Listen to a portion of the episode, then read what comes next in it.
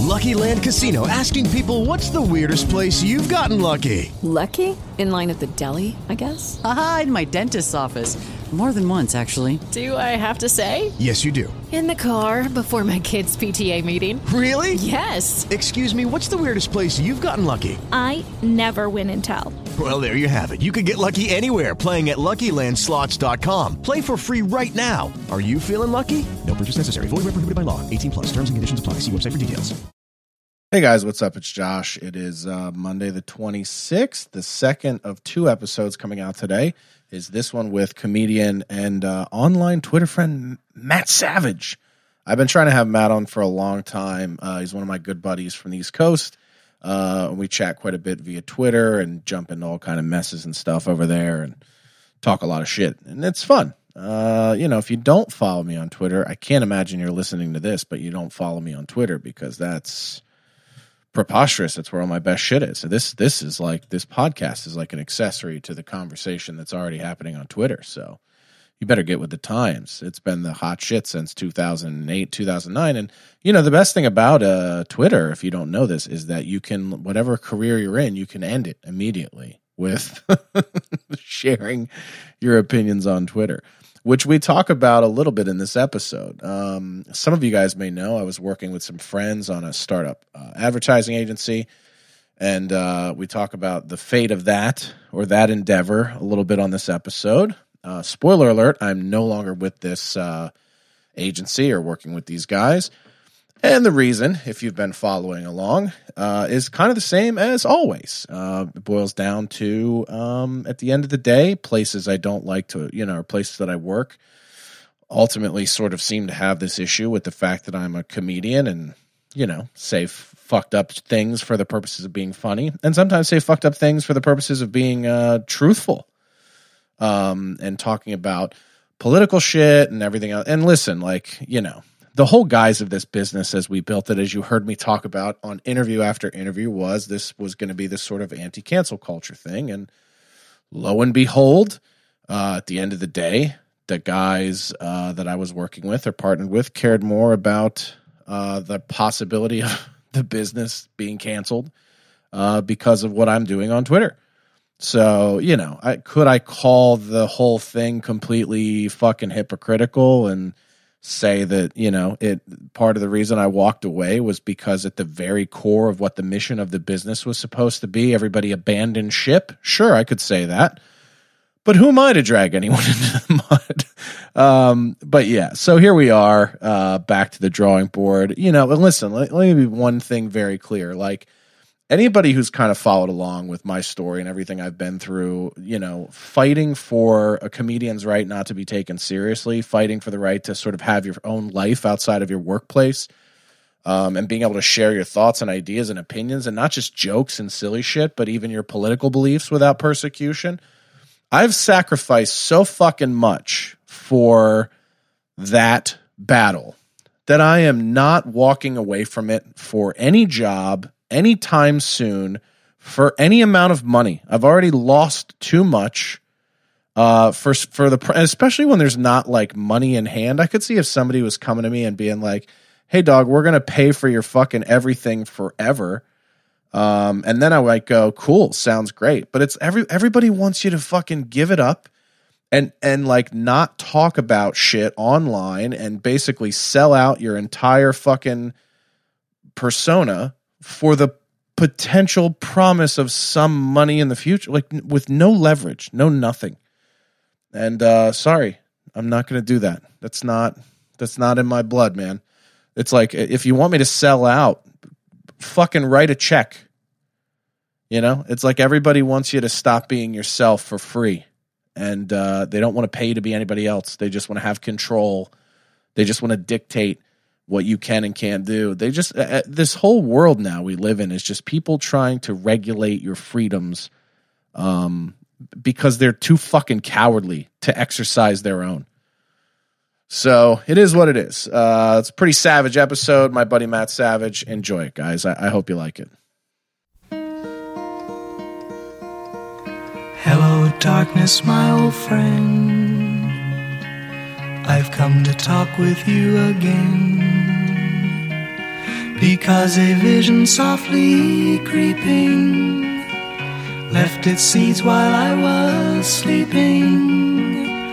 And the vision that was planted in my brain still remains. There's two ways to see things like in the world. One is to try to find a way to laugh at it, and the other is to just live a miserable existence where you're unhappy about everything. What the fuck is that? You merely adopted the dark. I was born in it. that seems really dark. No, no, it's not dark. You're misunderstanding me, bro. This is gonna get dark for people. No! God, please, no! Do you think that anybody that does enjoy dark comedy that it's indicative of a deeper evil?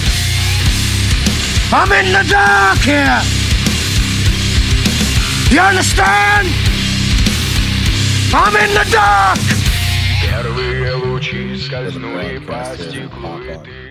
All right, cool. The thing that sucks about Twitter bans is that you know they never want to give you specific information on why they did a ban, and so you're kind of like.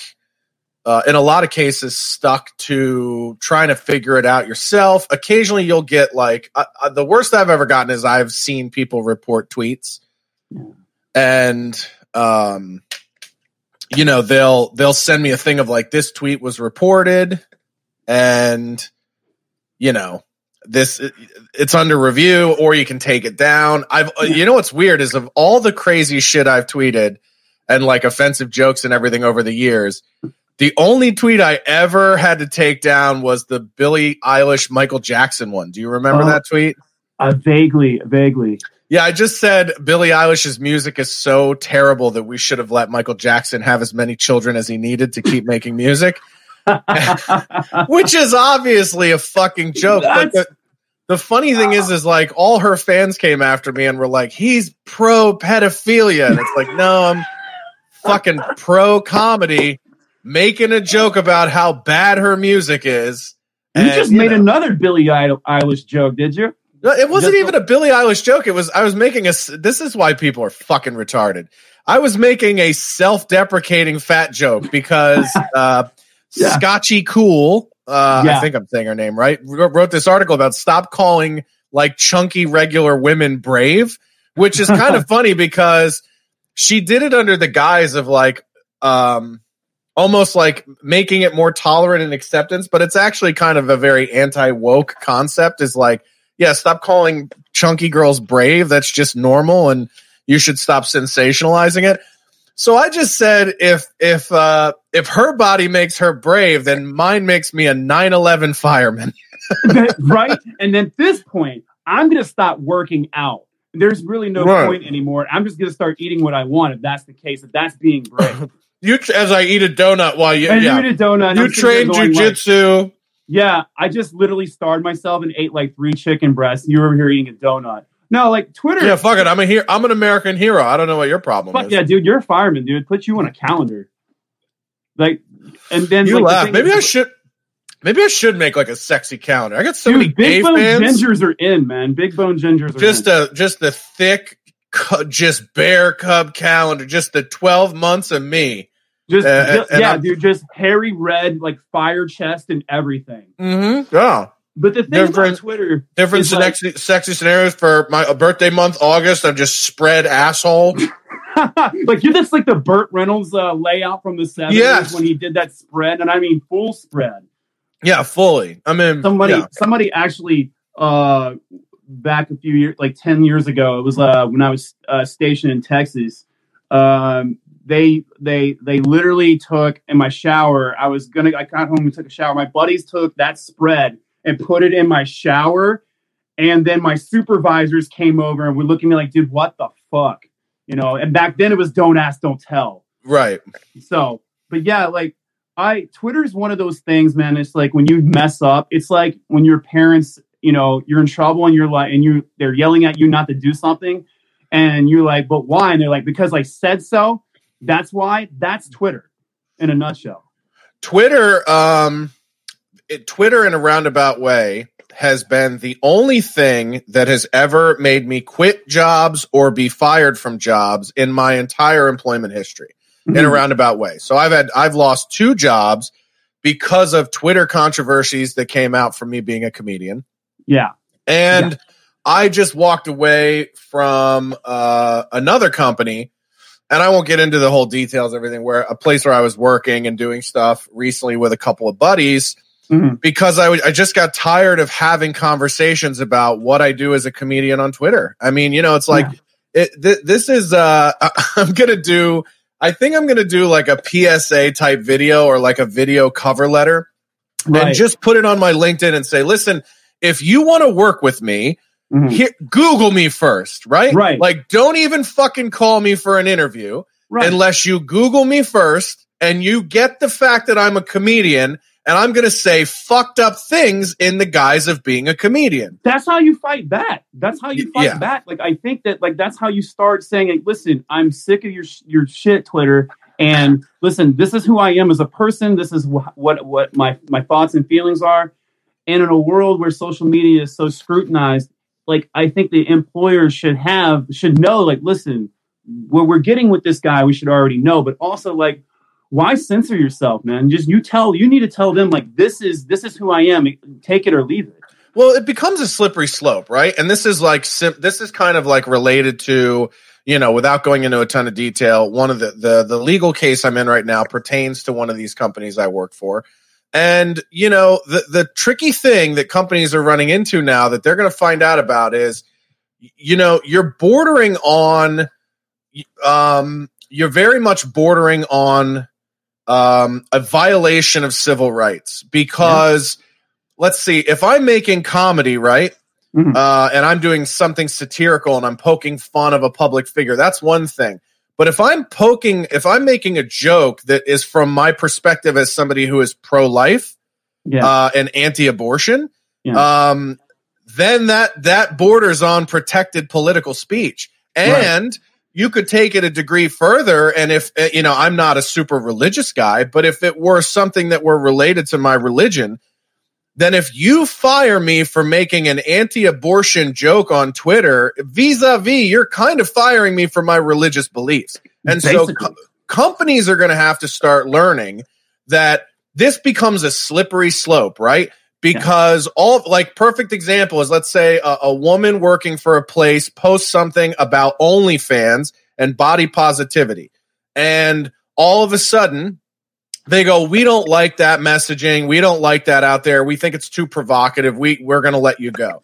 Yeah. Next thing you know, you find out that girl's a lesbian, and the thing that she was posting was pertaining to her sexual orientation yeah. or sexual identity. And so the companies are gonna what they're gonna do is they're gonna pay you know a million pounds of flesh, uh, metaphorically speaking. They're gonna get sued into oblivion, Yeah. and then eventually, when enough of these happen, uh, companies are gonna realize like we don't give a fuck what's on your social media. We can't afford to, No. and if you have stuff on your social media that pertains to our business, where maybe you're tra- you're you're sharing trade secrets or patents or or proprietary information, then that's one thing because Yeah. that's just like stealing from work. But we we have to get to a point in this country where you are allowed to be an individual outside of work. This Big. Brother shit, if we're going to force you to conform Yeah. by by putting consequences attached to any uh, freedom of expression that are so dire that it will just suppress your urge to say anything divergent. That's Mhm. not that's not a free country, man. No, it's not. And you know, every company has a mission statement. You, as you know, uh, anybody who's worked in uh, uh, in the you know workforce at all, every company has a mission statement, and every company seems like every company corporation has an agenda. But you have to make sure that you're what you're saying on social media aligns with their agenda and their mission statement. And if you don't, that's not oh now now you're in trouble but like oh wait so that's okay if i i disagree with you. If i disagree with you so now you fire me. So like it's a real slippery slope. And like what where can we come to a point and say hey look listen look just because i work for your company and like i sometimes i disagree with your I, your mission statement or your i your set of ideals at what point can we say like listen it's cool that you you know b- you believe in all that but look you know we'll let you be an individual but it doesn't reflect you can say it doesn't reflect my views does not reflect on this company and we haven't come to that yet and i'm just wondering like when the fuck will that happen Well, it's a good question. I mean, I you know, I, I think it's going to take a lot of lawsuits and shit before companies start realizing like we just can't be involved in who our people are outside of work. And this this overreaching concept of you know, well, you're a representative of us of us twenty four seven. I mean, cool. Then pay me twenty four seven. You That's can pay me. This, and this is the fucking argument I have with everybody. Everybody goes, well, you're a reflection of the company. So, you know, I- went through this when I was at Food Network. I went through this um, in in this last business endeavor. It's like everyone wants to have this conversation with you about how what you do publicly reflects and affects their business. Fine, pay me not to do it. Right. Pay me to do. If you want, th- this is what I don't understand. If you're saying that social media influences are worth like 50 grand a campaign, 200,000 a campaign, whatever they're worth, right? To sell your product. If you're saying that my social media is so powerful that it can affect your brand, then if you want to tell me what to say about it, pay me.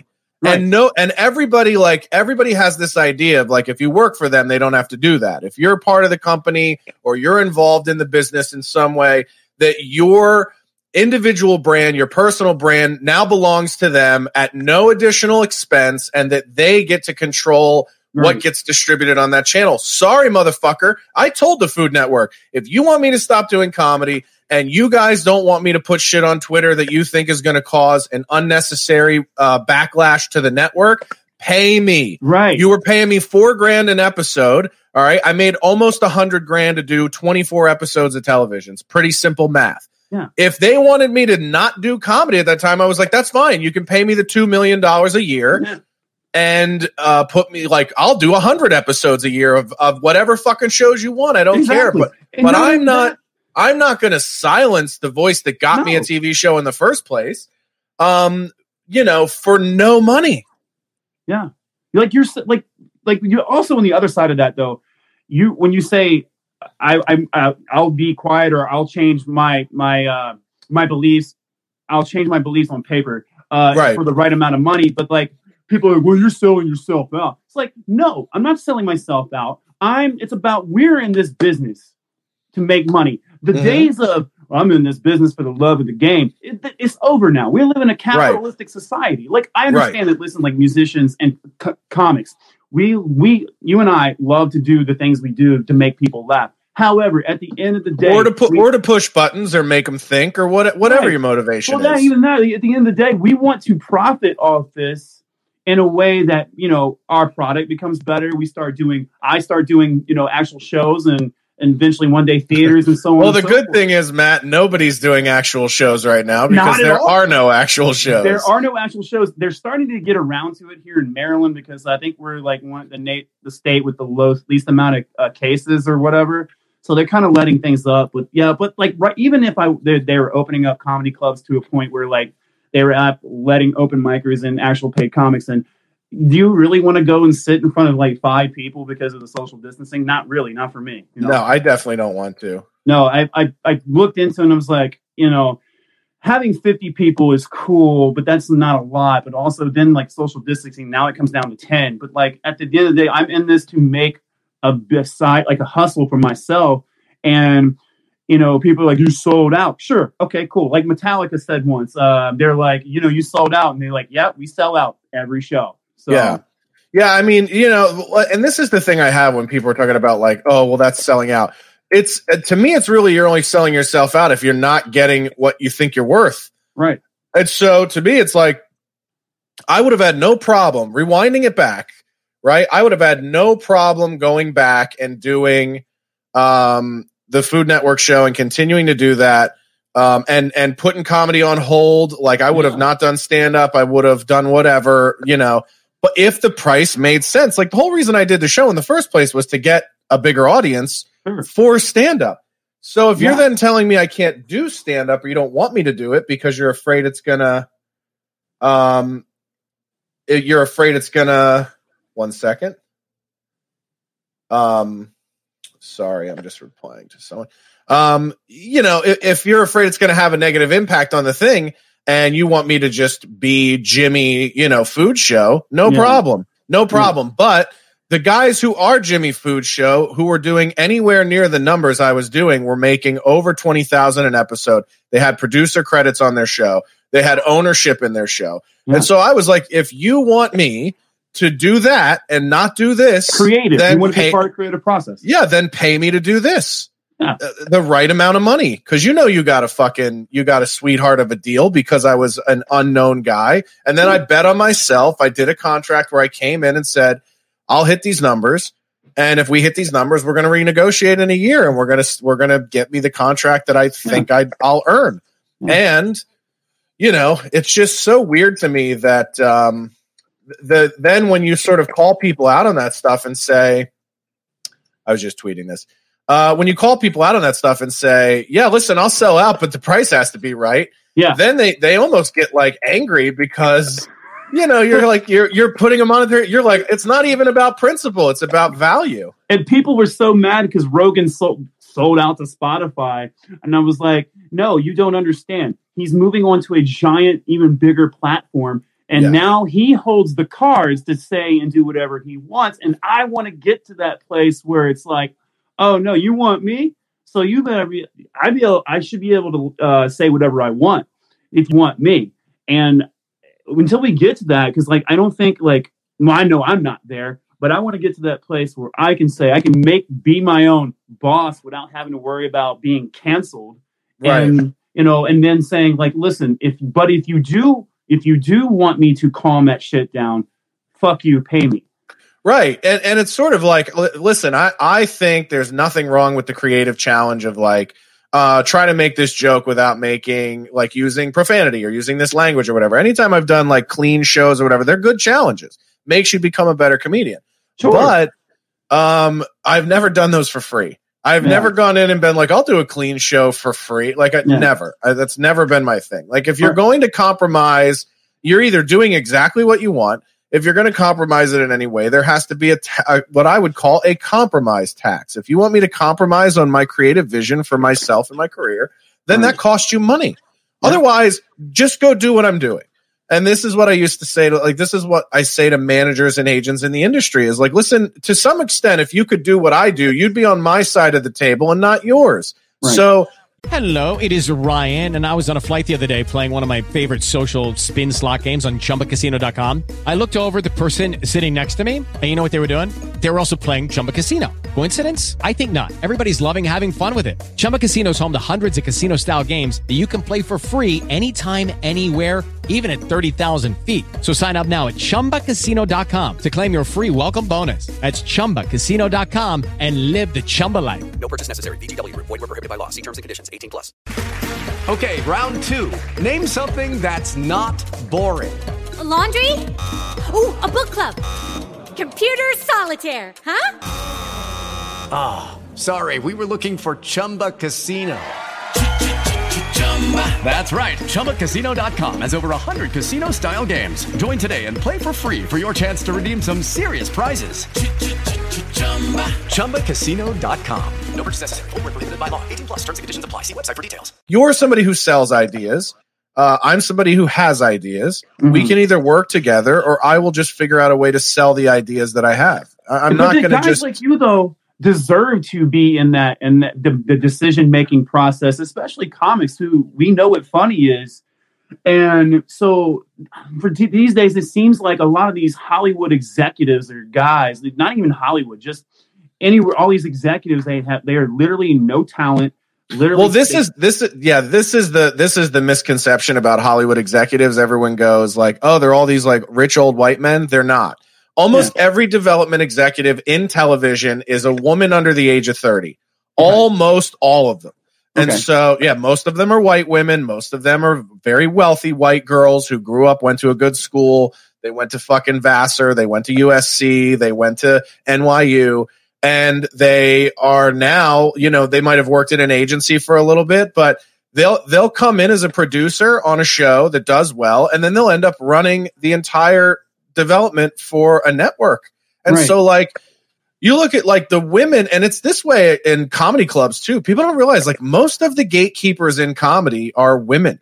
Yeah. And so when when people talk about like there's this huge barrier to entry for women in comedy, no, the, the reality is most of them are women. And because they're women, they have a much higher standard of what they're going to accept from female comics. Right. And a lot of them think a lot of female comics are shit. Right.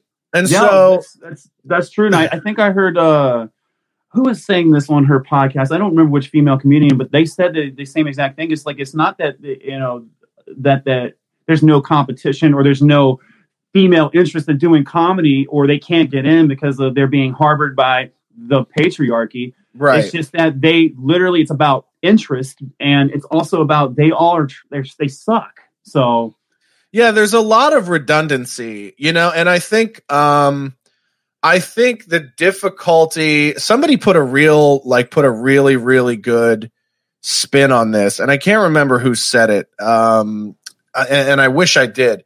But um uh and it kind of pertains a little bit to what Ben Shapiro or Ben, ben Shapiro, Ben Shapiro or or Jordan Peterson have talked about in the past about uh, part of the reason why women are paid less is not because of misogyny; it's because that they're more agree- agreeable and they're more likely to take the Yeah. first deal that's kind of thrown at them mm-hmm. versus negotiating harder Right. for a better deal. men and so, negotiate more. I mean, most of us, you know, you know, there are some outliers, of course, but yeah, and and there are women that are bulls. Like you look Wow, at, oh, yeah. you look at like Tracy Tutor, the real estate agent on Yeah. Million Dollar Listing. She's a fucking savage. Like if I was in the market of buying or selling a million dollar home, which I probably never will be, but if I was, um, that's the person I would want representing me because she's a Absolutely. pit bull, right? she's, but but but she's an outlier. But she's an outlier. Like we like to hold women out like that because they're special and unique. But everyone can't be Tracy Tutor. No. Everyone can't be you know Mark Cuban. And so when you think about people that are really solid, hard negotiators,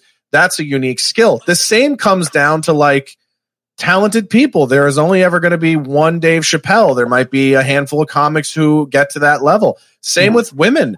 There's only ever going to be one Joan Rivers, and there might be, you know, three or four that get close to her. I think Lisa Lampanelli was probably the closest thing we ever had to Lisa Joan Rivers. Lampanelli was definitely she's. I mean, I, she's one of my influences, man. I, I all those roasts she did, and I've had, you know, who's to say? Like I've had, I had, you know, because I was raised by a mother and she had three sisters, so it was a very matriarchal family I grew up in, and so like I had female influences. Uh, as far as comedy goes, uh, even the ones of today, like Whitney Cummings and uh, and and stuff, like so. But like Lisa Lampanelli, that was the first female I was like, you know, I remember being a kid and being like, man, I had never heard a woman talk like that. Yeah. You know? Yeah, it's amazing. I mean, and then that was for me, I just grew up and that was all my sisters and my aunts. They all talked like that. So, Yeah, yeah, uh, you know, when yeah. I, when I met regular women, I was like, what the fuck are these? These, Right, exactly. Like, uh, what are these prim, proper women? My, Yeah, my I- mother was a very prim, like proper Southern woman. So when I heard, and my her sisters were too. So when I heard like, you know, it, well, it took me to join the military to find out there are a lot of women out there who are got foul mouths, and but then like you know, Yeah. every, everyday woman, but like Lisa Lampanelli, I was just like. She's saying things that like you don't ever hear women talking about. Like I never heard my, you know, thank God, uh, my- like my my aunts talking about their vagina. You know, Yeah. she comes up, she's talking about you know, people fucking black dudes. like, and, oh yeah, she what was, fuck? she was was like, where the fuck hardcore. Has this been? Lisa was hardcore, man. She was great. And, Yeah, and she the gangster, dude. She was a gangster. And for me, but for me, the opposite culture shock happened because I grew up on the East Coast, and all the all women that I grew up around kind of talked like that. And then I moved to Minnesota to the Midwest. Maryland, I figured that out. yeah, when I moved to Minnesota in high school, I was like, "What do you mean you don't curse or fuck?"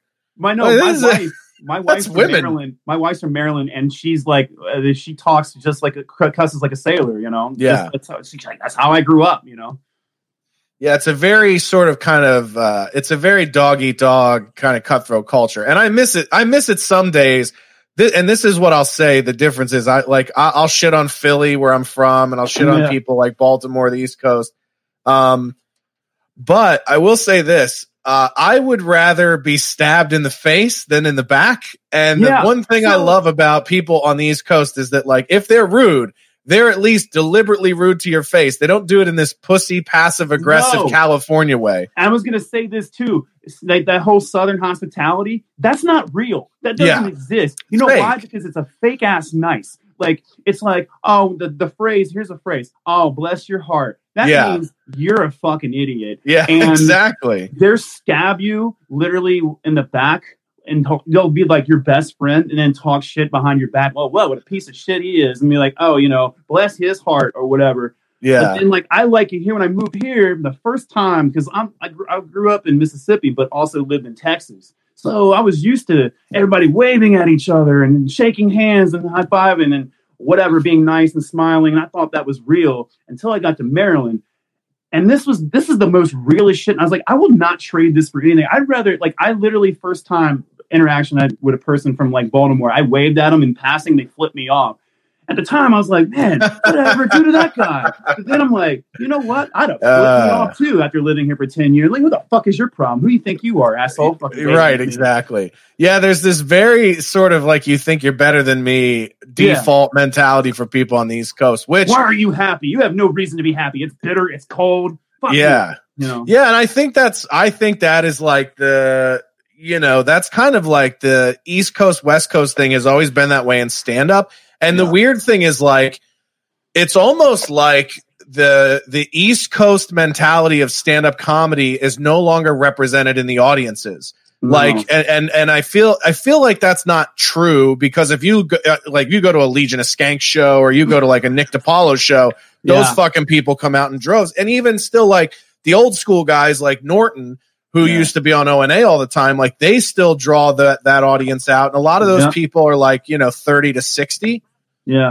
Um, but the younger audience skews very sort of West Coast, very PC, very, you know, fucking Tim gay, Dillon draws- very gay, you know. Tim like- Dillon draws out the assholes from New York. He, he's Yeah. very good at that.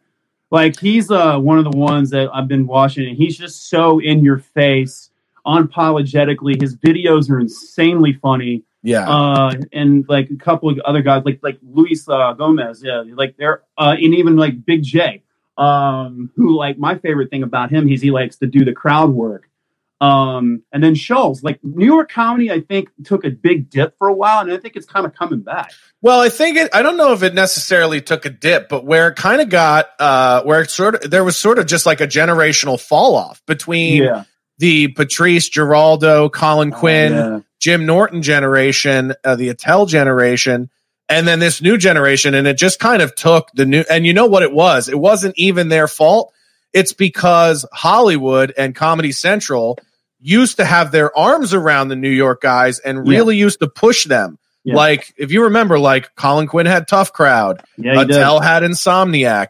Um, you know, I'm sure there are other ones. Uh, Giraldo had uh, his show for a while. I can't remember what it was, but it was like a, a like a court show. Hmm. Um, you know, they loved Patrice. They put Patrice on everything. So um, they they loved Burr. Burr was on Chappelle's show a ton. Um, so it was this weird thing of like when the new regime came in and Comedy Central pivoted and became very alt comedy and very LA, where um, you know they they this pivot happened right around when I moved to LA, 2009, 2010, and the guys getting specials were a lot of the Midwestern dudes that I had started with. So it was like it pivoted and instead of like the Giraldo kind of comics and the and the Patrice kind of comics getting specials, it became Kyle Kinane, it became Kumail Nanjiani, it became kind of quirky. Yeah. Uh, and I wouldn't say Kum, uh, that Kinane is like nerdy or quirky comedy. No. but he but he came out of that scene. He came out of that alt scene, and so like almost everyone that I started with uh, got specials uh, when I moved to LA. Like right around that time, it was like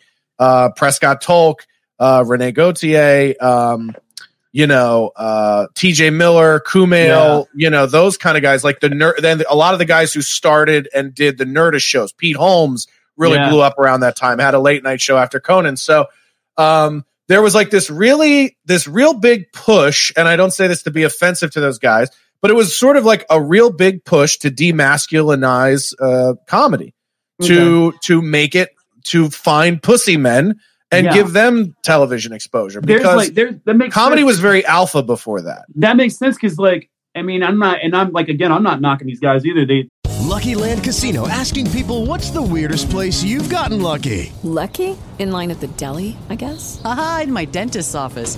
More than once, actually. Do I have to say? Yes, you do. In the car before my kids' PTA meeting. Really? Yes. Excuse me, what's the weirdest place you've gotten lucky? I never win and tell. Well, there you have it. You can get lucky anywhere playing at LuckyLandSlots.com. Play for free right now. Are you feeling lucky? No purchase necessary. Void where prohibited by law. 18 plus. Terms and conditions apply. See website for details.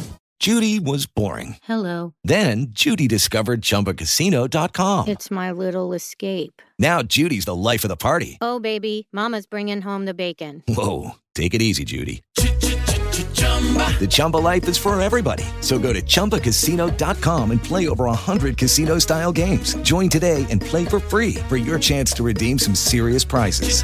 chumba ChumbaCasino.com. No purchase necessary. Void where prohibited by law. 18 plus. Terms and conditions apply. See website for details. their their work is great. Like um, is it uh, uh Delaney? Like he he's I mean he's one of the Uh, You mean Rob? You mean Rob Delaney or John Mulaney? John Mulaney. John, John Mulaney. Mulaney, yeah, John yeah, Mulaney. yeah, Yeah, John Mulaney. He's like uh he wears you know very uh a, kind of effeminate, but like you know Yeah, he's a very beta kind of guy, and that's his Yeah, brand, right? that's but he's hilarious. you know, and I and I get it, I get it. And it's like you look at that, and then you that makes sense because I remember like even coming up, like I don't know, it seemed like 10, 15 years ago. I'm like, I thought, you know, what happened to like like the comedy is kind of more like I don't know. I was used, like you said, I grew up watching like you know, but Kinison and uh, you know, and coming up and um, Bill Hicks and what. Well, you got to think about this. You got to think about it in cycles, right? And Yeah. so go all the way back to the beginning. In the very, very beginning, it was like slapsticky nonsense, Yeah. right? Charlie Chaplin, Right. Fatty Arbuckle,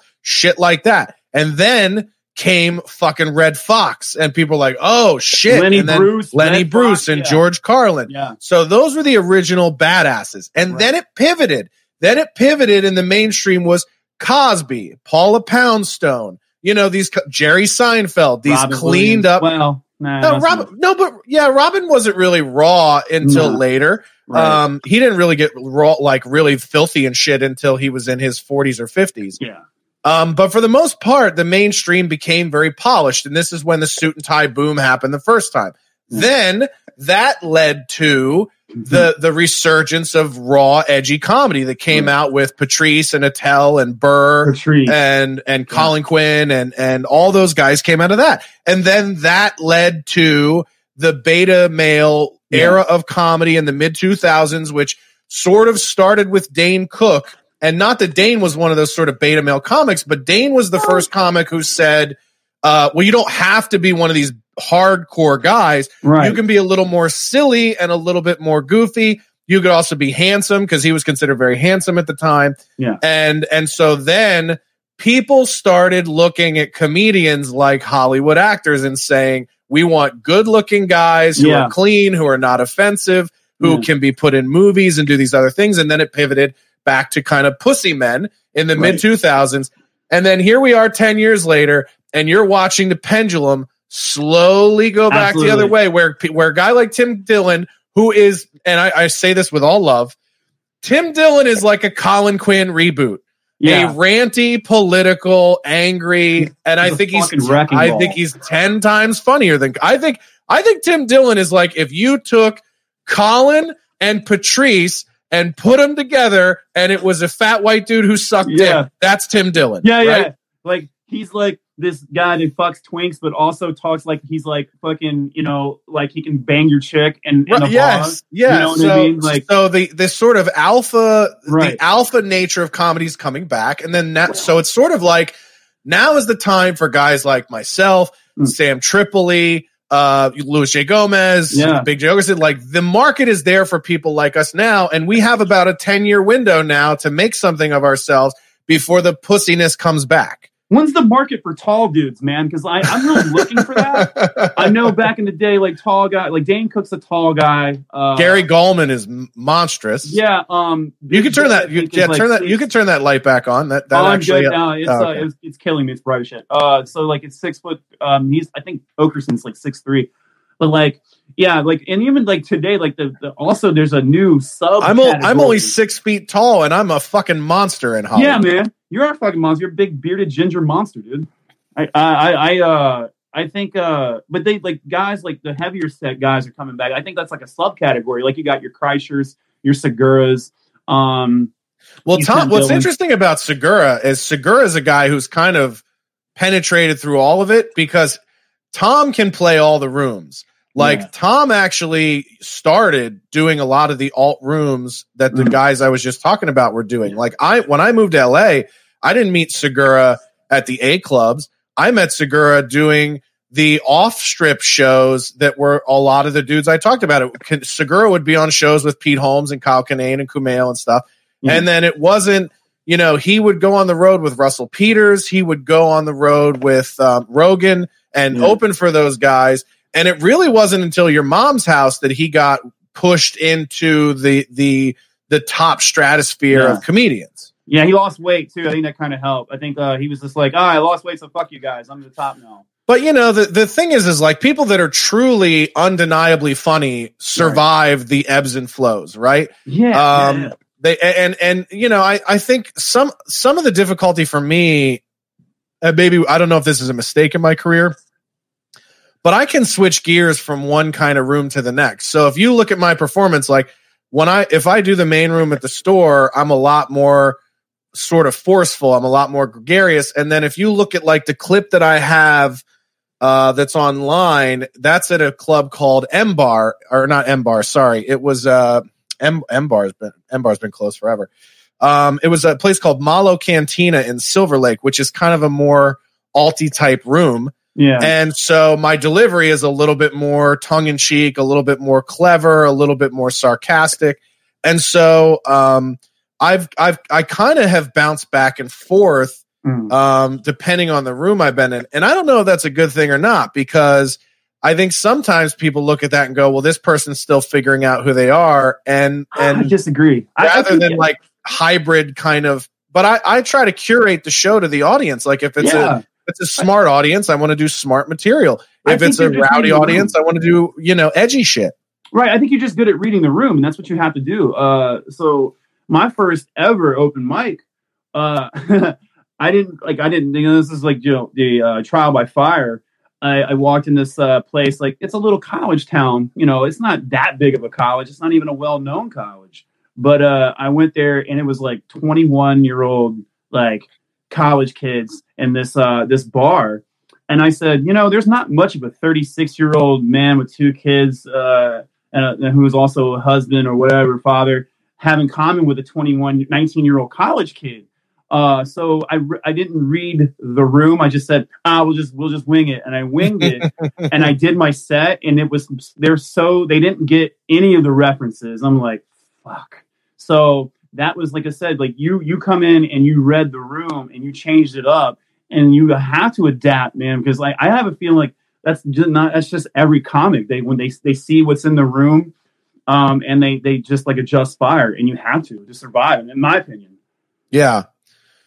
Well, you know, I mean, it is that is true. It's um, you know, the, and and uh, I think there's a thing of like you reading the room is good. I think you have to be cautious about how much you let it influence you Right. because sometimes it can take you away entirely from you know who you are and what you want to do and what you want to be. And so that's all I'm saying is like I do think there are times where I have allowed that to happen where you know I sort of like let let the the shift of the room kind of alternate what I do and sometimes um you know maybe you should just say fuck it and do something that's sort of the opposite of what you think the room would want too so Yeah. you know it's kind of like um it's kind of like the poker mentality of like you always want to be leading you always want to be dictating the behavior and so Yeah. sometimes you know you just have to make that adjustment and say i know everybody here seems very alty or that seems like the audience Yeah. but maybe i'll just take it a different direction and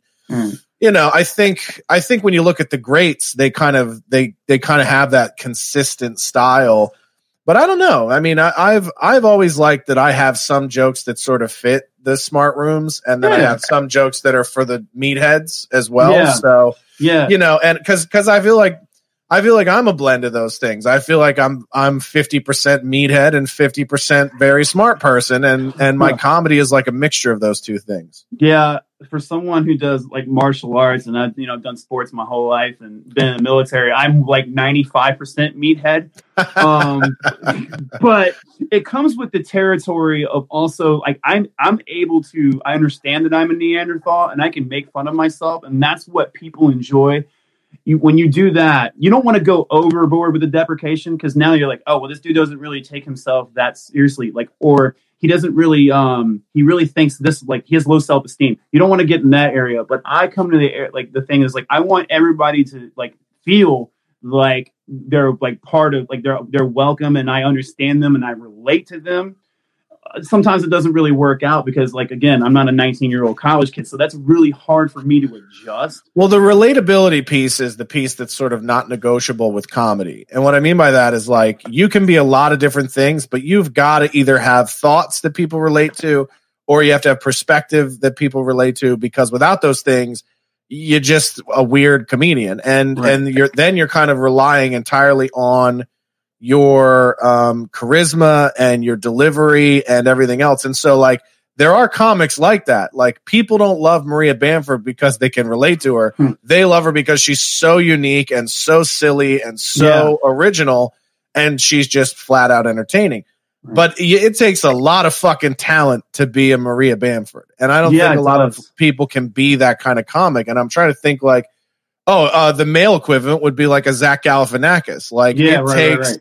Like you can't just decide that you're going to be a Zach Galifianakis type of comic, or or Mhm. even like an Anthony Jeselnik, like somebody who is so into this sort of character that they play. Mhm. It takes a tremendous amount of talent to do that, and you know, I've I've never been somebody who's like would would ever try to hold myself out like that, and I have always felt like if I've ever tried to be too clever with shit, Right. um, you know that Hey guys, it is Ryan. I'm not sure if you know this about me, but I'm a bit of a fun fanatic when I can. I like to work, but I like fun too. It's a thing. And now the truth is out there. I can tell you about my favorite place to have fun Chumba Casino. They have hundreds of social casino style games to choose from, with new games released each week. You can play for free anytime, anywhere. And each day brings a new chance to collect daily bonuses. So join me in the fun. Sign up now at chumbacasino.com. No purchase necessary. VGW Group. Void were prohibited by law. See terms and conditions. 18 plus. that's where it goes south. Like Yeah, if yeah. I ever try to be too cute or too clever with something, the audience doesn't buy it because I just don't seem like that guy. I try not to like think too hard on a, on a joke and and get that like letting it flow because like I think for me and this is gonna sound weird like so I do Brazilian jiu jitsu and it's a flow sport where you have to just when the opponent comes at you you have to adjust to their body mechanics and their style and you don't you're not trying to kill each other. So that's it's like a it's like you know flowing water but like the same thing and I I approach comedy the same way. You have to let the the audience come at you and how you feel that the the aura so to speak and you you adjust you just fire to that and it's it's kind of like a give or take situation where it's like how much you how much are you going to give me and how much am I going to take and vice versa. Well, I think so much of life is that. I mean, yeah. so, that's the thing that's so great about martial arts and and you know, I I don't have kids of my own, but I tell uh, all of my friends and most of my friends who have kids are single mothers and I'm like the best thing you can do for your child is get them into martial arts at the age of like 5 or 4 because they, they, it'll teach them personal discipline. It'll teach them res- responsibility. It will teach them restraint. It will teach them how to channel their aggression productively. I mean, if there was anything I could go back and do over, it, I would have gotten into martial arts way younger and I would have stayed with it way longer. i say i think everybody like i encourage everybody not just jujitsu but pretty much like you know whatever martial art it can be karate taekwondo before when i when i I did a I did aikido. Aikido? uh, Hey, yeah, I did aikido when I was uh, like 11, 10 or 11 for Yeah. about a year. Right. Some people take that and use it, and some people end up being Steven Seagal. Uh, so and, you know what I mean? Like, yeah, I'll, I'll let you guess which one I ended up with. and somewhere in, but yeah, somewhere in, not him. Thank God. Uh, but uh, no, like he. Well, I got into ice hockey, uh, or I got into hockey specifically, and then later ice hockey. But I got into hockey, and that's when I kind of I walked away from both football and martial arts when I got into hockey because Yeah. I just But loved it more. In general, man. I think that everybody should like play a sport, you know, but like martial arts and and, and specifically because before I I signed up, like I was in like I was just like this drunk military guy that just partied like he was in college all the time, and I had no like purpose and goals. They they said military builds discipline, but only if you allow it to. And me, I was just like, nah, you know, whatever. I just like the whatever. So Yeah. then, like, I found martial arts, and it gave me purpose. It gave me like confidence. Like, I mean, like, I was a very insecure person, you know. Before that, you know, I had like it was like false bravado, and then like mil- the the art the military like was like all a lot of military guys are like false bravado, you know. But like, but when you come into like martial arts, there is no you leave your ego at the door and everybody's the same. And, you, and I was like, oh man, you know what? We're we're I'm no better than him. He's no better than me. And we start off, we're both white belts, and we start going. Then we become friends, and like there's this like this brotherhood. And in the meanwhile, you're both learning how to like you know not only defend yourself, but like your your your your your mind changes as soon as you start like with that your discipline when you start getting disciplined your your whole entire like brain chemistry changes like i started eating healthier i started like um doing even like outside weight weightlifting cardio um and i stopped smoking i stopped smoking cigarettes i used to dip do you too, think like, do you think part of that though is because and and I'll just throw this out there as someone who, you know, struggles with the getting in shape thing with the, you know, I've been up and down the last 10 years constantly. I think that the reason jujitsu has that effect on people because my buddy Tony Vin, who's a comic as well, started doing it and he kind of had a similar response to it. He took like a, he had like a free class offer or something, went and did it, and then like jumped into it with both feet. It's like completely changed his health and his lifestyle. And here's what I think it does, and correct me if I'm wrong. The thing about combat is you understand the peril at at hand because of your physical limitations. Right. Like you generally like if I if it's like oh if I can't lift something it's like it's fine I figure it out right I'll, I'll or I'll you know I'll come back to it later I'll give it another go. If I um you know if I get out if I get winded doing something physical there aren't dire consequences to that. When you're in combat with another human and you feel overpowered and you feel almost like victimized by your own body's inability to perform, I think that that puts a seed in your head of like, oh fuck, like this is a severe issue. Like these physical limitations now, and and I think to have them tested against another person is the deciding thing. Is to say, oh my god, another human being just inflicted their fucking will upon me. That's terrifying, and I don't want that. it's like throwing like it's the same to me like when i first started it, it was like you throwing a toddler into a pool for the oh, first Oh, time. I'm glad you brought this up because we just had a whole me and the missus just had a whole fucking conversation about this last night. so like just like throwing a toddler into the water and you know like you're you're gonna either you swim or you drown. And it's the same thing like with martial art with jujitsu. It's like you are you don't jujitsu and anything combat combat sports related in that high stress will show you who your true self you know really is. Um, Yeah. it'll show you who you really are. And not to say that you are this really but it'll show you how much of a pussy you are. Um it shows you like how much of a coward you are how much you're willing to take and how how often you're willing to quit which in jujitsu is and that's and that's fine. So in a way, it's making you confront yourself, is what you're saying. you are not battling your opponent you're battling yourself. And in a combat like in a situation where like this dude can very well in a real fight kill me. And that that brings perspective. So now you like and even in the military like when we face you know training for combat in combat situations where that enemy wants to kill us. And, and it, it triggers something in the, the freeze fight or flight situation. What are you going to do? Are you going to pussy out? Or are you going to fight? And a lot of humans are not in, in our life, in our bubble in America, we're not tested. We're not tested at all at all. We, there's a lot of people go through life who have never been through any kind of adversity. Who've Yeah. never been in any kind of physical strife at all. They just go through life. Everything's fine, which is a lot to me, in my opinion, a lot of the left's problem. That, Yeah. that's my opinion. Like No, I, I think you're 100% right, man. I think you're 100% right. Um, you know, the, uh, the, it's an insane thing right here. I'm going to see, can you hear that audio when it plays?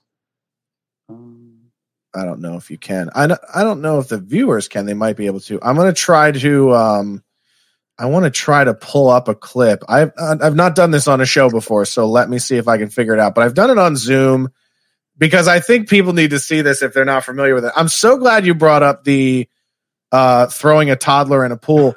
It's Uh-oh. not even toddlers; it's infants. And so, like, uh, Is it the I one where the infant starts swimming?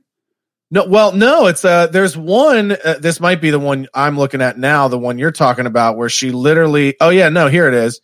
So, yeah, this shit is terrifying. Let me see if I can share my screen. Application window. Here we go. Here's this. Let me um kind of do it like that. I want to add this in. Yeah, let me pull this up. This woman got death threats. Oh, Here we go. Oh yeah, cool. This is very cool. So this woman got death threats for doing this. Uh, but she's just what? And it started. And she and it, and it got on its back and it started. Yeah, it started floating.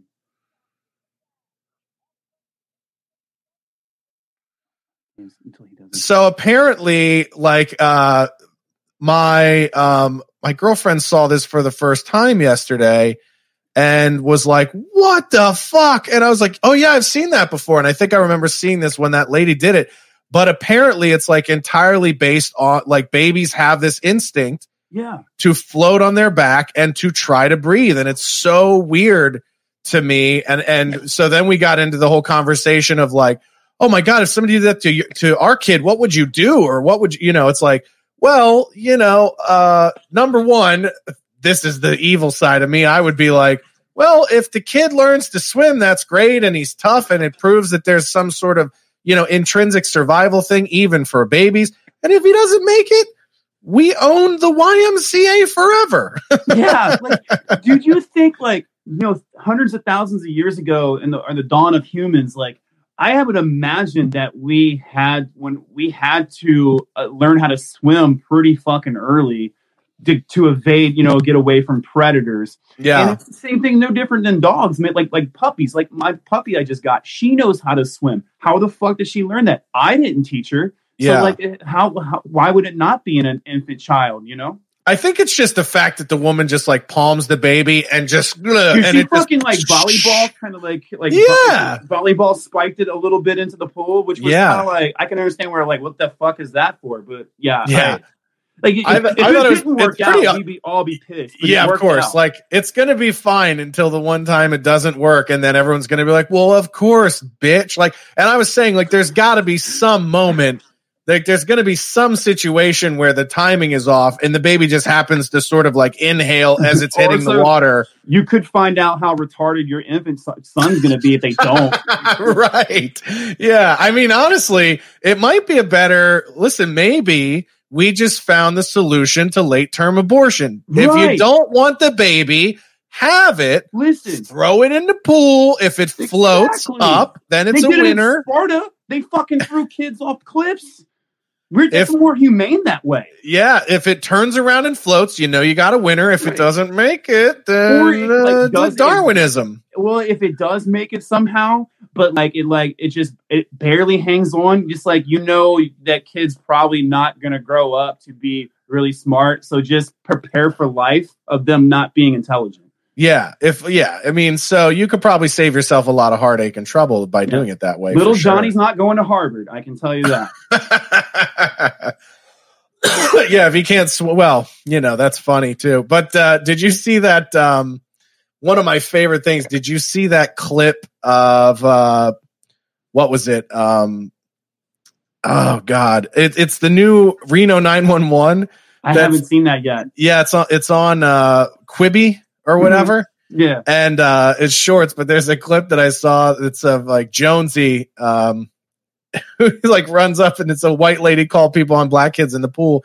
It's like there's black kids in the pool, and he's like, "Woman, you gotta stop calling the cops on black people all the time. They- They're not bothering you. What the fuck is wrong with you? What's wrong? What are the black kids doing?" And she's like, "They're drowning." He's like, "Black babies." He's like running to save them. It's so funny. i gotta watch that Dude, It's the watch that, funniest clip ever. Uh, dude did you see did you see the clip of the cougar Of the mountain No- lions? Oh, the one chasing the guy who was Yeah. walking backwards and filming it.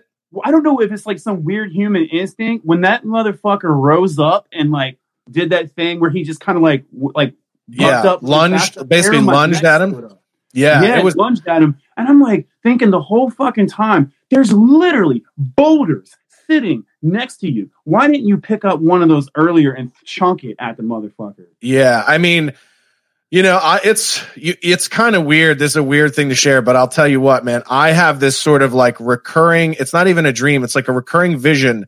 Every time I walk out the front door of my house, I it's like I'm I'm waiting for a cougar or a mountain lion to have come down because we don't live far from the mountains in Burbank.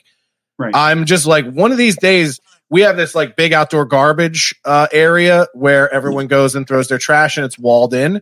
And I'm like, I'm waiting for the day when there's enough raccoons and coyotes in there to lure out a mountain lion. And I'm waiting for the day that a fucking mountain lion is just walking in front of my apartment when I come out. And, uh, you know, I, got- I, I've, I've had, uh, I had friends when the fires happened a couple years ago said that they had to shoot one in their yard because it came down and was like attacking their dogs. yeah, yeah. People like, forget uh, those things are up there, man. Like they're Dude. you're you- you're walking around in downtown Burbank and you forget you're like uh, you know less Where than you're probably three football fields from families of mountain lions. where I live in Maryland, there's not we don't have like cougars, but we have like coyotes. Um, you know, and they're they like one of one coyote, they're probably like 40 pounds. They're kind of bitch dogs, you know, but like when they're in a pack, they're fucking they don't give a fuck and they're hungry usually too. So that we had stray cats in my neighborhood. There's no more stray cats because the coyotes have eaten them all. Um, so but then like they're in DC too. Like they're like they're coyotes coming in DC, and we like to call those politicians. Uh, but the, the that's uh they that's neither here or there. But like the they have the in actual cities and coyotes uh are coming into like, like DC, Baltimore too because they're fucking hungry and the cities are expanding out and destroying their habitat. But like I like have a like not a real like I guess I kind of have a weird uh like my it gets pitch black dark in my neighborhood and then before COVID I drive to work and I drive to Baltimore and like I live in a part where it's really pitch black dark around here. Um there's no street lights, no moonlight, nothing. So come outside I'm always afraid like I'm gonna get jumped by these coyotes that don't they don't really they just kind of come out and like, you know, if I mean if I make a big loud noise, they'll go away because they're kind of like pussies, you know. But like Yeah. I just have that thing. Then one of my neighbors one year was like, "Yeah, you know, we saw a bear not too long ago." Uh, I'm like, "I'm sorry, did you just say a bear?" That that's the crazy thing about how difficult it is to carry a gun in California is like you'd have to get a special sheriff's exemption to carry a gun on your own property, I think. Uh, Maybe I'm wrong. To carry it. Um you know, if even if you lived in a part like not far from here, if you go up to Tujunga Canyon, uh that's all super rural. It's like ranch area Yeah. properties and stuff. So like if you lived up there, you would have you would probably should carry a pistol on your property uh, in the event that something like that shows up, whether it my brother lives in San Diego, and uh, he he's a animal control officer, and um, so he carries. So he knows because he, He gets the calls when when somebody like me is like, uh, "There's a mountain lion in my garbage." Yeah, he's had those calls before. Um, he's had coyotes. He's had uh, uh, you know, other, other like I don't know. He said he had a call of a bear. Fucking uh, mute, yeah, bears. I don't know what I don't know what you want me to do with that, but uh, a bear can do whatever the fuck it wants. So right. You call animal control for a bear, they're like, "Listen, you are on your. We don't do Well, bears." someone, one of my friends like sharks. didn't- They're like, "What do you want me to do? Go in the water and fight them all?" Like, Yeah, exactly. And then my fr- one of my friends was like, "Well, I didn't even know they had bears in California." It's like they literally have a fucking bear on their flag. yeah, Like, it's a lot of bears. Yeah. So especially in West Hollywood. If you've ever been there, shit Yeah, ton yeah, of them. yeah, yeah. Uh, yeah. Oh, yeah. So one of our, yeah, it was one of our commenters here just said this. I'm in Arizona and I have to carry when I walk my dogs, coyotes, and javelina. Yeah, javelina pigs. People don't think about wild pigs, dude, but Oh, yeah. Texas and shit has those wild hogs that are fucking uh, terrifying, man. Those things are huge. Crazy person, Tim Kennedy. That guy's a psychopath, but he's hilarious, but also a psychopath. And he was, and I, I love him to death. Lo- love listening to him talk. But like he uh, was talking about, he goes on these hunts with in a helicopter in Texas and just mows down like with I guess um I don't know if he said he used uh, AR-15s, but uh he was just they were just mowing down like these like packs of wild hogs, Yeah. feral hogs, and I'm like I didn't even. He's like, no, there's millions of them. Yeah, it's a it's a real problem, and and yeah, he's been on Rogan talking about that a couple times. Where it's like they they he's like we could kill a million a, a week, and we would still be you know it's it's an exaggeration, but And Rogan came as soon as he said that. Like Rogan was like, oh yeah, let's go do it. yeah, he was like I'll go kill some pigs. Oh, let's go do Um, it. Yeah, yeah. Um, yeah, it's like, it's that shit is wild to me, man. I mean, it's like you know we very seldom do we find ourselves in nature to the degree where we understand and respect how fragile human life is and how quickly it can be taken from you. And that is doesn't give a fuck. absolutely a, a sort of privilege of westernized civilization of where we live in these big cities. And you know, the, the thing you got to worry about is getting hit by a car or a truck or getting shot by a stray bullet. You don't stop to think that there's also like grizzly bears less than a mile from your doorstep. And Yeah. for what, who knows what chain of events, what sort of butterfly Look effect at- could have you at- walking out your, your doorstep and finding a bear in your tree.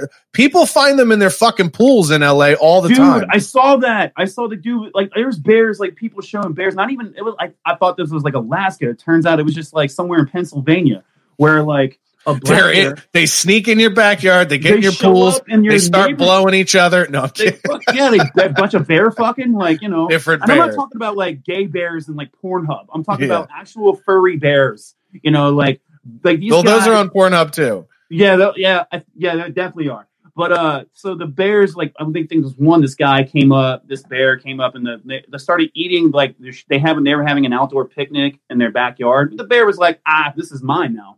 So, like, what are you gonna do? That's a five, six hundred pound bear, and he's like, that's like, oh, you know, oh, you live here, cool. Guess what? Now I do. So Yeah. Yeah, I mean it's uh you know, it's that that's I think it's terrifying, but I also think that's kind of good. Like it should make people like you should appreciate the fact that by being indoors and being at home you're you're safe and, and you know, you've Yeah. got a you've got an added layer of safety that I think sometimes we take for granted. COVID has having a saved a lot of people. I mean, I, I mean, honestly, I mean, it's killed a lot of people. It also saved people from uh, Darwinism, from like walking outside and getting hit by a fucking car or Yeah, you know, it's, it's whatever. it's interesting that you said that too. The other thing that was like I, I don't know how it was on the East Coast, but um like the the first 90 days of uh COVID, so like when June started or whatever, Yeah. it was like it was beautiful outside. The air had never felt more fresh and clean. You know, the the skies were never bluer. It was literally like 30 days of m- like minimized emissions and travel. Yeah. Completely healed the I atmosphere. And David Attenborough started talking. You know, like, you know, like he's just like, look at the beautiful, look at the beautiful trees that have managed to grow back, and like I saw people fucking in the middle of the street. It Yeah, was wild. Like, and these two beautiful humans fucking in the middle of the street. But like he that uh like this Instagram account I follow called Nature is Metal. Um you have to look it up. It's fucking cool. It's like they they get I know these guys are and they take these photographs, beautiful photographs of like nature at its finest. Like sometimes you'll see a lion with a gazelle hanging out of its mouth, bloodied.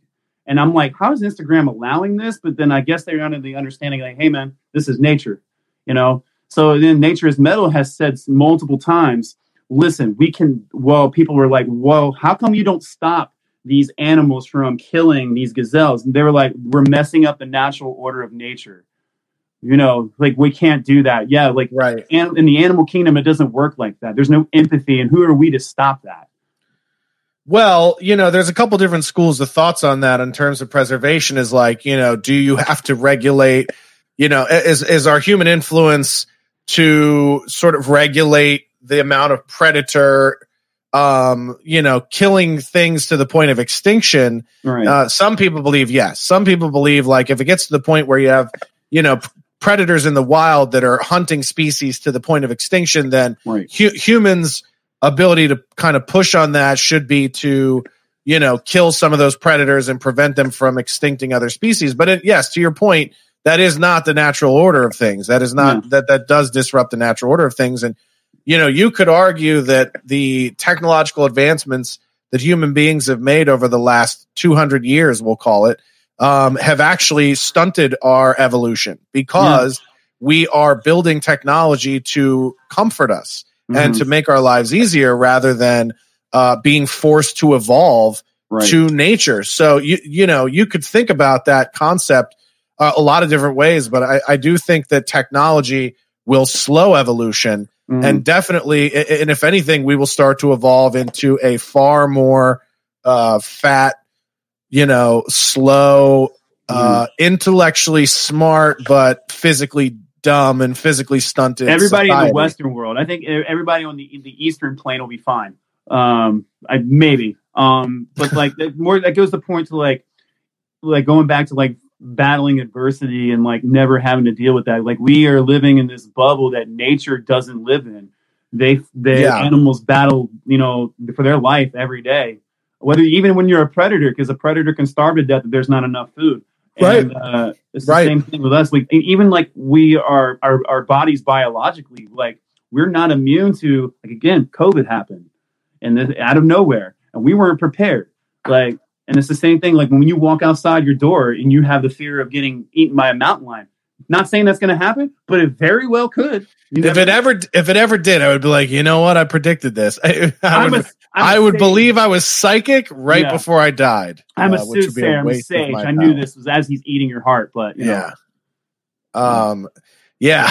you just said that. It made me think of this story. All the times Joe Rogan tells stories about how bears eat people dick first. dick and Uh, asshole. Yeah. Yeah, they just go crotch first. Ugh. Yeah. That's what I was thinking today. Like, uh, my my my little puppy's like she's very nippy and she's only like eight weeks old, but like she uh went for my son's, you know what? And I said, well, and I my um, I would go, yeah, well, that's what animals do. And she goes, you know, you watch way too much Joe Rogan. I don't think that. I think that she just it was an accident. Like, no, no, no, no that's what animals do because Joe Rogan said it. Bro science. Bro science. And like, you know, I'm not Yeah, one of those guys that go, yeah, Joe Rogan is God, but you know, like uh I like I make fun of guys like that who are just like, yeah, man, I've just been really into Rogan and uh I listen to his podcast. You know, it really makes sense. And like, do you listen to it for him or do you listen to it for his guest? Yeah, well, I think you know, I think uh, I think ultimately the thing about Rogan is that it's really good because I do think it introduces and has introduced a lot of people to shit they otherwise would have not ever taken interest in and not ever learned anything about. So, Yeah. you know, it's sort of like uh his show is kind of like smart subjects for dummies and it's like it no i mean it's like it's it it makes information that otherwise seems unaccessible or disinteresting to you Yeah. accessible and interesting and so like i never i never in a million years would think to look up a sleep scientist and that episode he had with that guy Yeah. um is probably the most uh, impactful episode I've heard in a long time because I watched it and was like, oh my god, I didn't realize how much my my poor sleep has affected my biology for the last Right. probably 25 years. Yeah. I And uh, that that that makes sense because like me with nutrition because like Rhonda Patrick was on there and when she's on I'm like I'm glued um but this is my my Neanderthal brain like I'm when I was glued to her but I was just like you know when others come on like Neil deGrasse Tyson that was pretty cool then Mike Tyson was on there and I'm like I'm like literally want to be in the fucking camera like like, like, this is how like you it's Mike Tyson bro like yeah, I gotta Uh, watch. I gotta watch that one in the Roy Jones. it was one. terrifying. Literally fucking terrifying. Any Halloween movie you see, not as terrifying as Mike Tyson who's ready to go to fucking war. Well, So- before we well before we get out of here, let me get your thoughts on that. Who do you think is going to win that fight between Tyson and Roy Jones Jr.? So, me growing up in the 90s, uh, late 90s, like Roy Jones Jr. was the king of uh, the, the middleweights and the light heavyweights, but he never faced anyone quite as terrifying and physically imposing As and Tyson. skilled as Mike Tyson. And Mike Tyson is a different, there's a once in a lifetime kind of guy that trickles down from the heavens and enters this body where it's like, per, I call it, Mike Tyson was a perfect storm, right? And, uh, Well, I he think a so much of it is mental for Mike yeah, Tyson he was as well. A perfect storm that came from poverty in Brownsville, New York. And then he had this old white guy that trained him and put hypnotized him basically to believing that he was the greatest of all time at 12 years old at post post juvenile detention center. And it was just like I said, perfect storm. He like packed on all this muscle at 14. He looked like 25 year old grown man. Um, and he's just killing people. And like Roy Jones has never faced anything quite like that. In his career. And I think, and I don't think like Roy Jones is probably thinking, no, it's just an exhibition. Mike Tyson does not think this is an exhibition. He may say that to Rogan. He knows this. I know it's an exhibition, but it's not. He know, like he's like in his brain. He's like, as soon as I step in those ropes, I'm going to war. And I think that's the Mike Tyson that shows up. And I think it's going to be. A, I think he's gonna knock him out in the first round. Yeah, I mean it's uh you know it, it'll be interesting too because I there are some people that think that Tyson is in such amazing shape and is so mentally carved that the dude could actually make a run for a title. He could. Um, he said that he won't, but like that when that you start to get that itch, you know, because when I had my first fight and uh, you know, it was an exhibition, but like I, you know, I did okay, but I didn't do as well as I thought. And I'm like, you know, a month later, I got the itch. I was like, shit, I can actually do this for a career. I can keep going. I'm like, wait, Matt, you're 36. What the fuck are you talking about? But you know, so Right. like, yeah, that, that, but like he's getting that itch where he's 53 years old, and I'm like, dude, like it's like a good point that Rogan said to one of his friends. He's like, do you when you were growing up, did you ever see a 53 year old man look like that? I know I haven't. They all had beer bellies. Like, you know, Right. I'm looking, I'm looking at my dad who's 60. He has a beer belly. You know? Yeah. Yeah, exactly. So you know, it's uh, you know, it, I I really think the age the age is just a number thing is becoming more and more true every day with science, with with what we know about nutrition, with what we Yeah. know about what we know about the human body. I mean, yeah, I, I think we're going to get to a point where you know, I think in 50 years time, it's not going to be unheard of for a human to live over 120 years old. And I think that's how we combat this complacency we get with technology, as we previously discussed. I think that's how we combat that. Like, if like humans are going to be fat and lazy, I think if we have a better understanding of nutrition and genetics, um, and plus, like, I would say even more of a like um how they use like not like stem cells, like stuff like that for like uh, repairment and growth and uh, recovery. We can in next fifty years we're going to be superhuman, and hopefully we don't become like it was in WALL-E, where the humans were like being mo- moved around by robots or whatever. Right, right. Yeah, I think it'll be good. I think it'll be good. As far as uh as far as fights go, well, you and I had a good back and forth about Costa Adesanya. That I that ended up going the way I thought. Uh, it went correct. went the way I thought earlier than than what I had predicted. I thought it was going to go. I thought he was going to beat the shit out of him, tire him out for five rounds, and I thought it was going to go to decision, and Adesanya was going to win on points. Uh, I I didn't even, you know, I didn't think for a second that all. that Costa would not have been able to take those leg kicks. Uh, and that they were as devastating to him as they were, and basically w- were what led to the end of the fight. I mean, I gotta, I'm gonna break it down because like I don't know a lot of your audiences uh, if they are maybe new to Yeah, MMA or don't. yeah, maybe ca- probably casual. I don't think. I Sure. Don't, so there's nothing about me that I think generates any kind of significant Yeah, MMA. yeah, audience. But so, like- but for people that you know, you talk about it a lot on your podcast. I'll plug your podcast. Actually, that's not it. I looked it up, and that's not your uh, Oh shit. your handle. It is uh, this. Um, yeah, there we go. Save. There's the link for your podcast. Um, so people can. SR at Yeah. SR. me? Yeah, that's what it. You don't even know that. No, I didn't know I had an SR. I must have. I have to look that up. That must have been an error. Yeah, maybe. Um, I looked it up, and that's what popped up. So it's weird. Okay. Uh, yeah, because I think that's where. No, no, it's right. That's weird. What is under SR? That no, it was right the first time. Yeah, I was like, I was like, I, I'm, I am a senior because I'm the only one, but uh, that, that's what the SR. No, uh, it is, it is yeah. just that. That's weird. Hmm. Yeah. So My phone is lying to me. So yeah, and you talk about MMA, I think on your podcast a lot more than I do. So if people are interested in that, they should check Yeah, out your um, podcast. Just just to you know elaborate on like the leg kicks real quick like how he was able to effectively use them. Like leg kicks are people don't understand. They're like oh he's just leg kicking with that. That's some pussy shit. Let me explain to you that a, new, a normal average person can only take about you ever been charlie horsed? You, you can only take about three or four to that inner meat right there and before you can't walk the next day so, Yeah. so, so costa had Anybody about- who's ever had bad shin splints, if you ever went on a vicious hike and you had bad shin splints the next day, you know how painful lower leg pain can most be. army veteran most veterans have that shin splints uh because of running. But like yeah so like he kicks you there. You're unable to actually pivot to throw power punches. You can't move against the cage around. You can't do you can't circle around. You can't there's no power there's no functionality. You can't run away and he's he's dead to right. You're dead to rights, and that's what he did. That was his game plan. Just take the legs out. He can't move. Bam, knockout. And I didn't expect the Adesanya to knock him out, but I also don't think the Costa, the Costa I was used to seeing fight Yoel Romero didn't even fucking show up. I think Israel Adesanya has sneaky Conor McGregor power. Like Yes, Conor he does. McGregor is very wiry, very thin, and doesn't look powerful.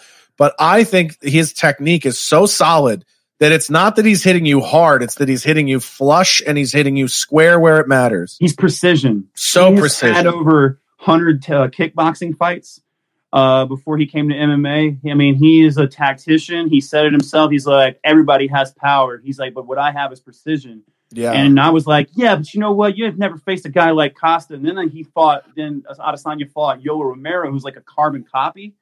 And I was like, oh, wait, Yoel's not very ta- tactically sound, and neither is Costa. He's just like, just swing for the fucking fences. And then, Right. Like, and then when you said, like, I think he's going to pick him apart, taking the decision, I was like, maybe. B- because I think Costa lands one. He didn't even land one. He didn't even throw one fucking punch. Yeah, he got he got uh he just got embarrassed. And then to add insult to injury, he got dry hump embarrassed at the end of the fight, which I thought Oh, that was, hilarious. Hilarious. I laughed. I became an instant Adesanya fan right I, after. I've been an Israel fan for a while. I think he's great. I think he's great for the sport. I think this I think he's He's I think he I think he can be for the sport everything John Jones was supposed to be and fucked up Yeah. by making all kinds of mistakes I don't know, drugs man. and I kind of miss out of the uh, cage cocaine- issues. Cocaine John Jones, like you know. What I? Well, I'll tell you what, uh, what people don't understand because everyone's saying that's the super fight to make at 205 is Adesanya and John Jones. That that would probably break all the pay per view records. it would, what but I'll, I, I honestly, what I'll tell I- you is,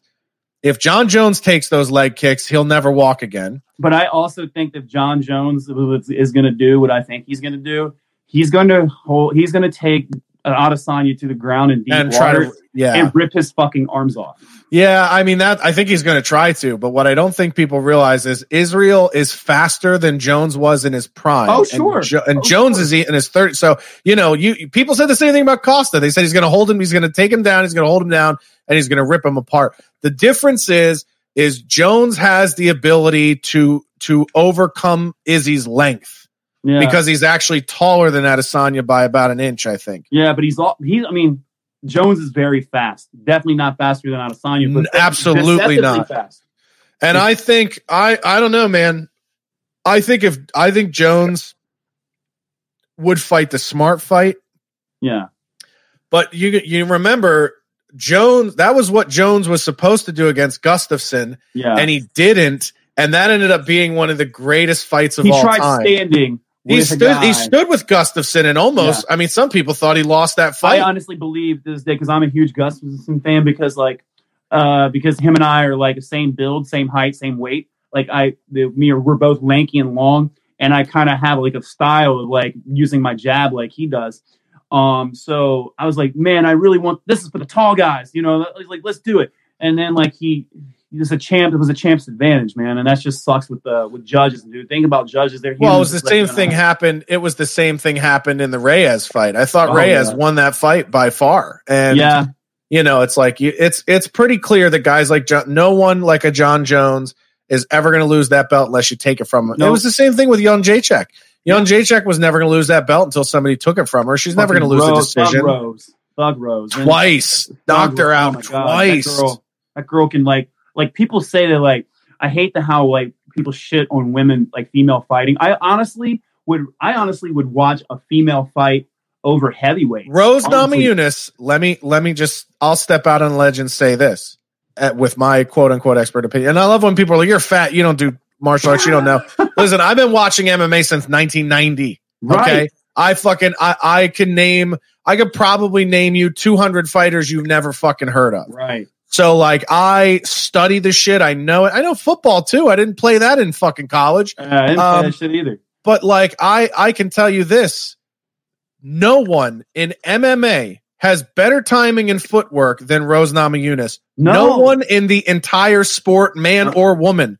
Rose Namajunas has the best footwork in the entire sport of mixed martial arts. I would agree with that. I, The way that she slipped in and out, in and out, in and out, and and she did it to Jędrzejczyk, who's arguably the most prolific striker in women's MMA history, and Yeah. she danced around her and knocked her the fuck out. Knocked and the footwork is what is why she will beat Zhang Wei Li because Zhang Wei Li will try to bull rush Rose. She will sidestep. She will circle. Her footwork will get her out of danger, and I think she's going to beat Zhang Wei Li by head kick uh, in Head one of the first two by in one of the first two rounds. Yeah, Head and kick. so because because uh, it's unexpected.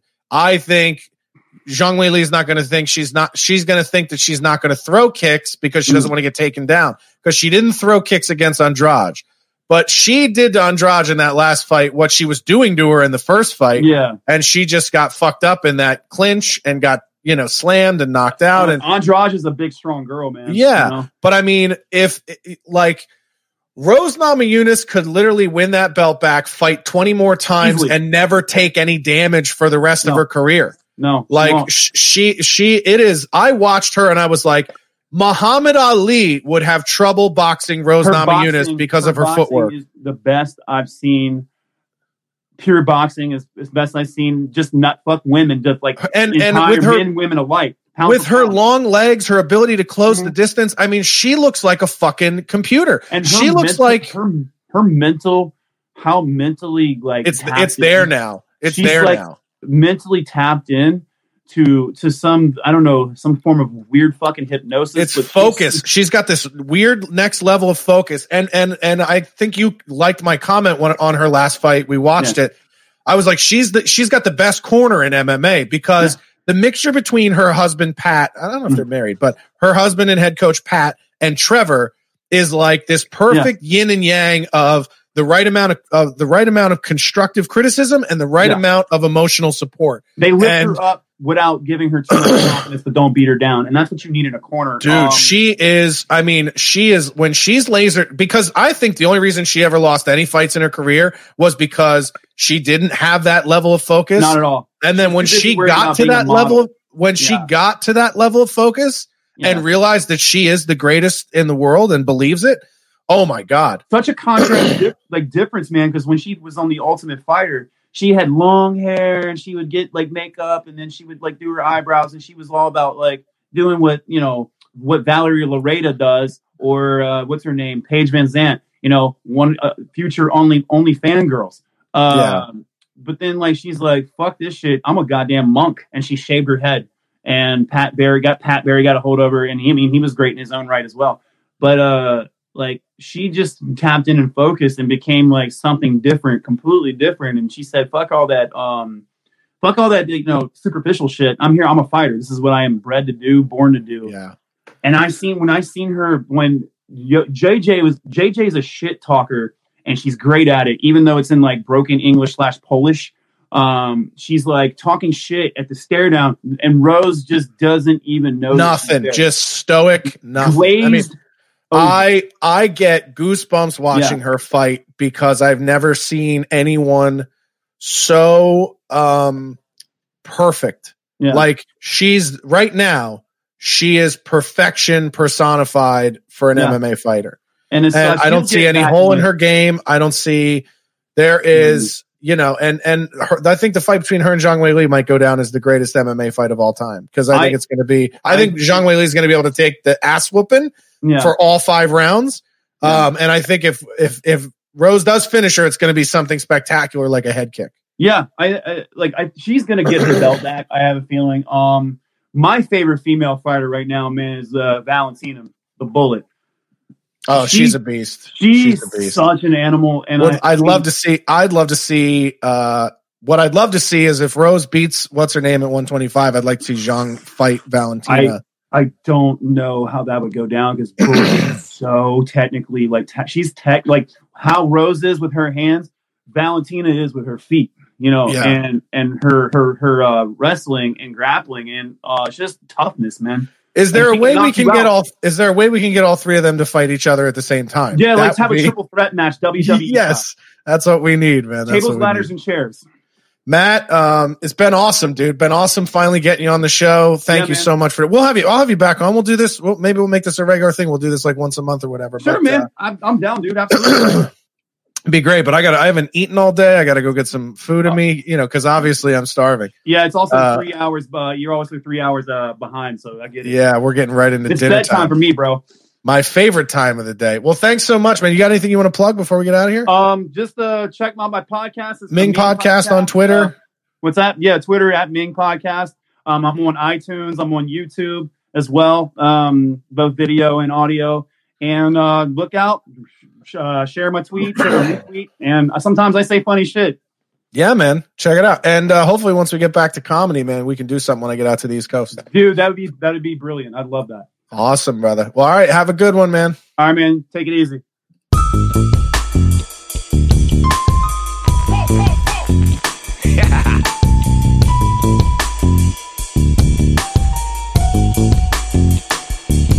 I climb,